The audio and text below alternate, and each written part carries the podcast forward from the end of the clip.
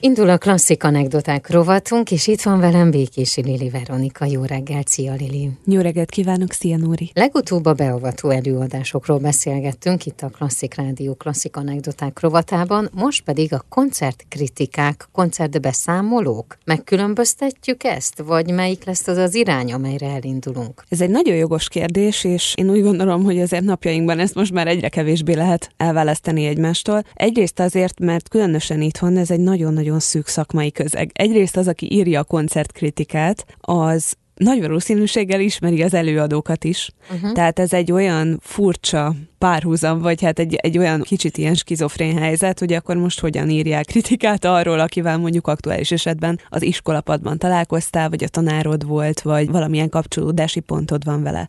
Szóval ez tényleg egy probléma, és ez újra-újra felmerül egyébként. Most egy pár éve volt szakmai konferencia, aminek az egyik kerekasztal beszélgetése az éppen a, a zenekritikáról uh-huh. folyt, és amúgy nagyon izgalmas volt, mert konkrétan felmerült ez a jelenség, mint szempont. Úgyhogy ez a koncert beszámoló, ez ez, ez szerintem inkább így jellemzőbb így uh-huh. a napjainkra, azt hiszem. Igen. Próbáltam kutatni ezután, hogy kik voltak a híres kritikusok, kik uh-huh. voltak azok, akiknek adtak a szavára, és hogy most vajon kik azok. De ez a szakma, mintha egy picit eltűnt volna, vagy már nincs olyan jelentősége, mert hogy valójában mindenki kritikus, és a közösségi médiának köszönhetően bárki leírhatja a véleményét. Igen, ez, ez is egy izgalmas folyamat, ami mostanában zajlik, hogy egyrészt akik mondjuk így a múltban híres kritikusok voltak, akár régebbre is visszamehetünk mondjuk a 19. századra, őket például nem tartjuk számon, nincsen erre vonatkozó kutatás, vagy hogyha van is, akkor ez is ugye most kezdődött, nagyon keveset tudni igazából. Most azért egyre több kiadvány jelenik meg mondjuk akár Tóth Például a 20. században az egy nagyon híres történet, hogy Tóth és Fischer hogyan találkoztak. Tehát Tóth a rendkívül tehetséges és még tizenéves Fischerániról írta egy fantasztikus kritikát. És akkor egy kicsi más volt a helyzet a zenekritikusok és a zenészek között, ez egy sokkal más, tehát inkább másfajta intenzív kapcsolat volt, tehát kevesebb volt a személyes kontakt. Ezáltal én úgy gondolom, hogy sokkal őszintébb véleményeket lehetett megfogalmazni, mint mondjuk napjainkban. És pont ez a social médiának ugye van ez a néha pozitív, néha meg szerintem igen káros folyamánya, hogy mindenki hozzászólhat mindenhez, még akkor is, hogyha nem kéne. Tehát ez egy olyan kendőzetlen, őszinte arcát mutatja meg az embereknek, amit nem biztos, hogy egészséges látni. A zenekritika és a koncertkritika szerintem egy nagyon felelősségteljes műfaj, hiszen amit hall, azt is nagyon tudnia kell, és ismernie kell, illetve azt a művészt is, és hogy itt ne csak a benyomás, meg a szubjektív benyomás legyen, hanem ott legyen mögötte a történelmi tudás is. Abszolút, ez egy nagyon-nagyon nehéz műfaj.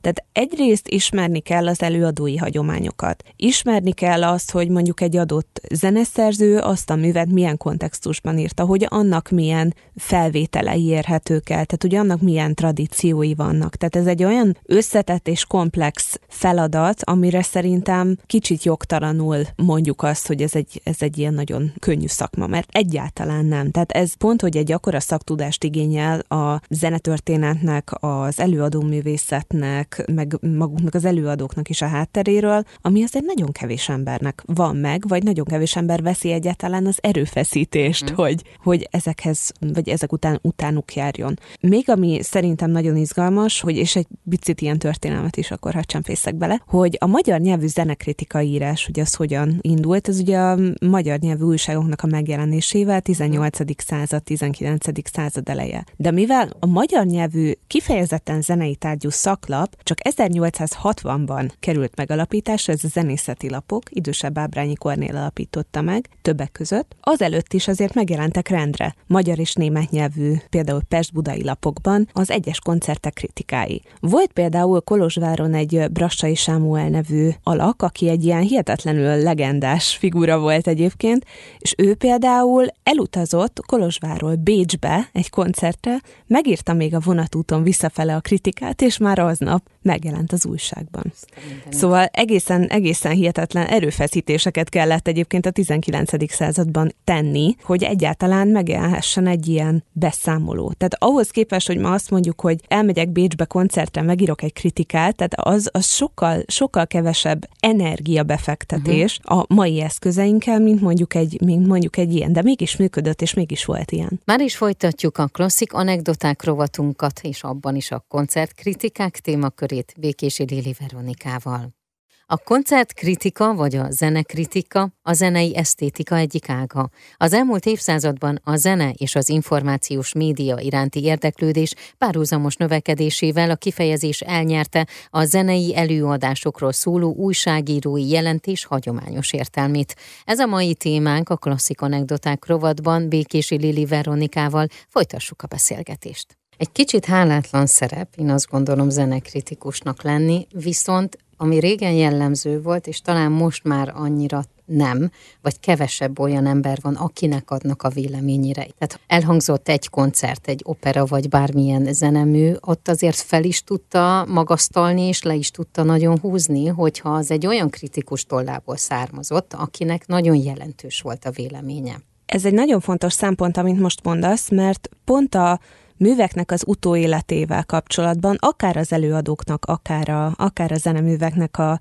az utóélete, az egy ilyen hihetetlenül fontos, és egyébként meg kutatott dolog, és ehhez pont a zenekritika ez hozzájárul. Volt egy Karl Dahlhaus nevű zenetörténész, aki a 20. század egyik legjelentősebb zenetudósa volt, na és pont ő írt arról, hogy a műveknek az utóéletét mi befolyásolhatja. És ugye többek között az, hogy mondjuk egy-egy adott kritikus írta róla jelentős labba kritikát, hogy egyáltalán intézményi keretek között eljátszották-e.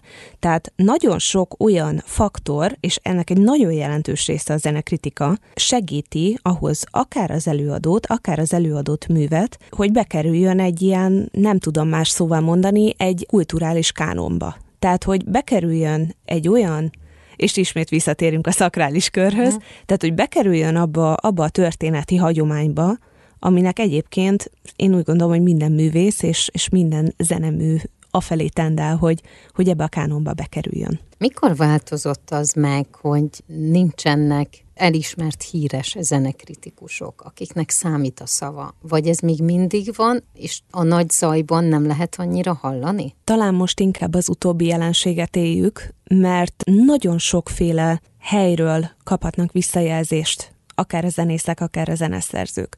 Most az, hogy egyesek mit fogadnak meg, és kitől fogadják meg, az már sokkal szubjektívebb, és sokkal, sokkal inkább múlik a személyes kapcsolatokon, én úgy gondolom, mint zenekritika intézményén, már hogyha beszélhetünk ilyenről. És, de ez egy nyílt vita, én abszolút úgy látom. Nem tudom, hogy van-e olyan, akinek mindenképpen hallgatnak a szavára. Tehát, hogy mhm. bármi van, akkor ezt el kell fogadni.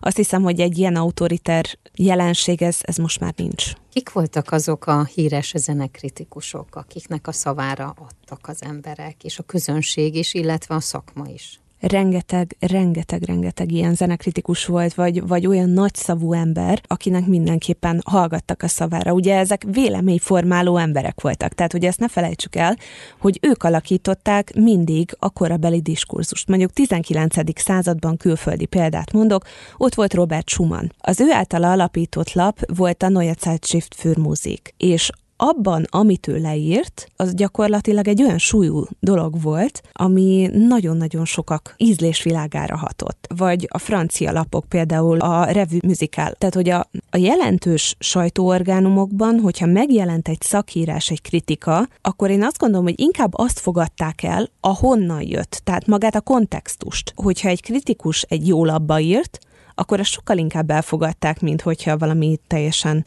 jelentéktelen felületre publikált volna, vagy nem egy olyan nagy fajsúlyú helyre. Szóval szaklapokba publikálni, mert hogy ez már akkor is volt külföldön is és itthon is, az mindig egy nagy jelentőségű dolog volt. És akkor itt jön be még az a probléma, hogy az álnév választás. Mert A sajtókutatások egyébként, különösen a kritikusok kapcsán mindig azzal szembesülnek, hogy ugye rengeteg álnév van. Uh-huh. Mert hogy nyilván, hogyha mondjuk akár ismerősről ír, régebben is ugye ez előfordult, ez mindig előfordul. Hogyha ismerősről írt, vagy nagyon-nagyon éles kritikát fogalmazott meg az illető, akkor azért lehet, hogy meg kellett védeni a magát egy álnév használattal. Robert Schumannnak is voltak például uh-huh. álnevei, nagyon sok. Például a, a Kárnavál ciklusnál, az egy zongora ciklus, hogyha azt egy picit jobban megnézzük, akkor annak a címei, azokat használta többek között Robert Schumann álnévként.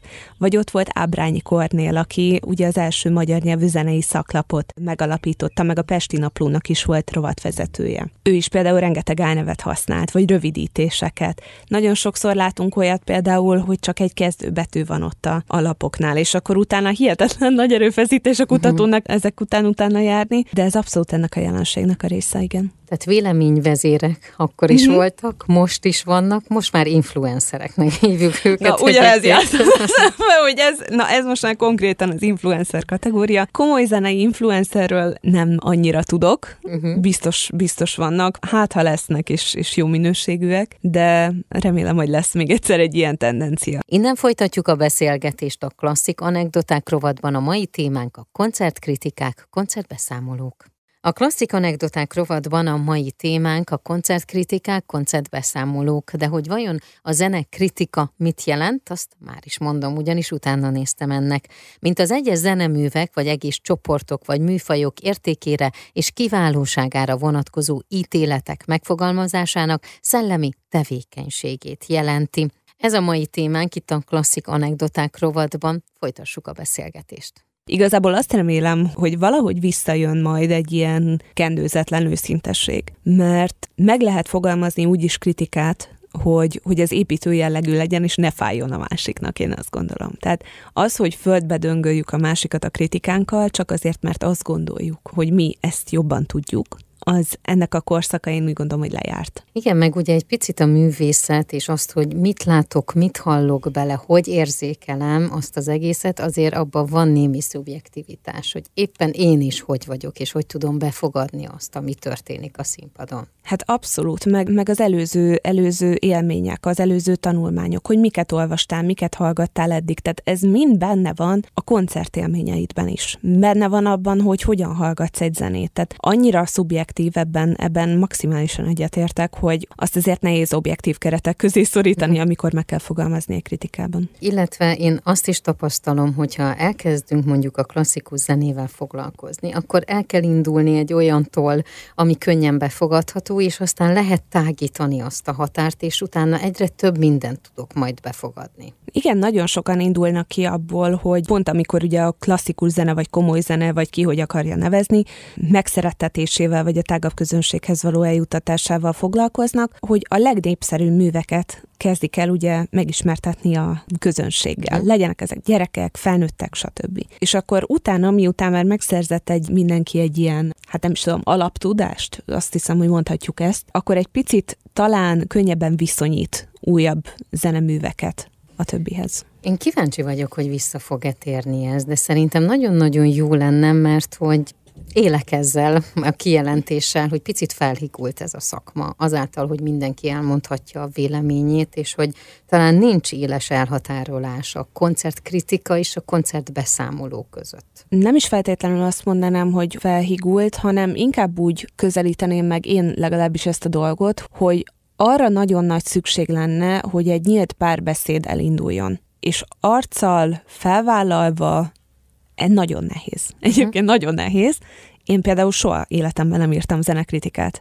Annak ellenére, hogy volt ilyen gyakorlatunk, uh-huh. én nem merek. Megértem, hogy ez egy ilyen nagyon félelmetes uh-huh. dolog, de hát ennek, ennek muszáj lenne visszatérnie hogyha nem is feltétlenül ilyen szigorú formában, hogy, hogy leülök, megírom, publikálva van, hanem mondjuk akár, akár személyes visszajelzések révén, és nem, nem feltétlenül érdekvédelmi szakszervezetekbe tömörülve, és nem teljesen elzárkózva más irányoktól, mert az nem vezet sehova. Mert hogy ennek még mindig az a lényege, hogy visszajelzést kapjon az adott művész, illetve az a közönség, aki mondjuk nem jutott el, de hall egy ilyen visszajelzést, vagy olvas egy ilyet, akkor tudja, hogy igen, erre érdemes elmenni erre a koncertre, vagy ezt a művet meghallgatni. Abszolút, és hogyha mondjuk nem is fogadja meg adott esetben a zeneszerző vagy az előadó a kritikát, de legalább hallja, hogy ez is egy vélemény. Hogyha ő ezt jogosnak találja, vagy bántónak, akkor biztos, hogy van benne valami, legalábbis valami zavarja ott a, a kritizáltat.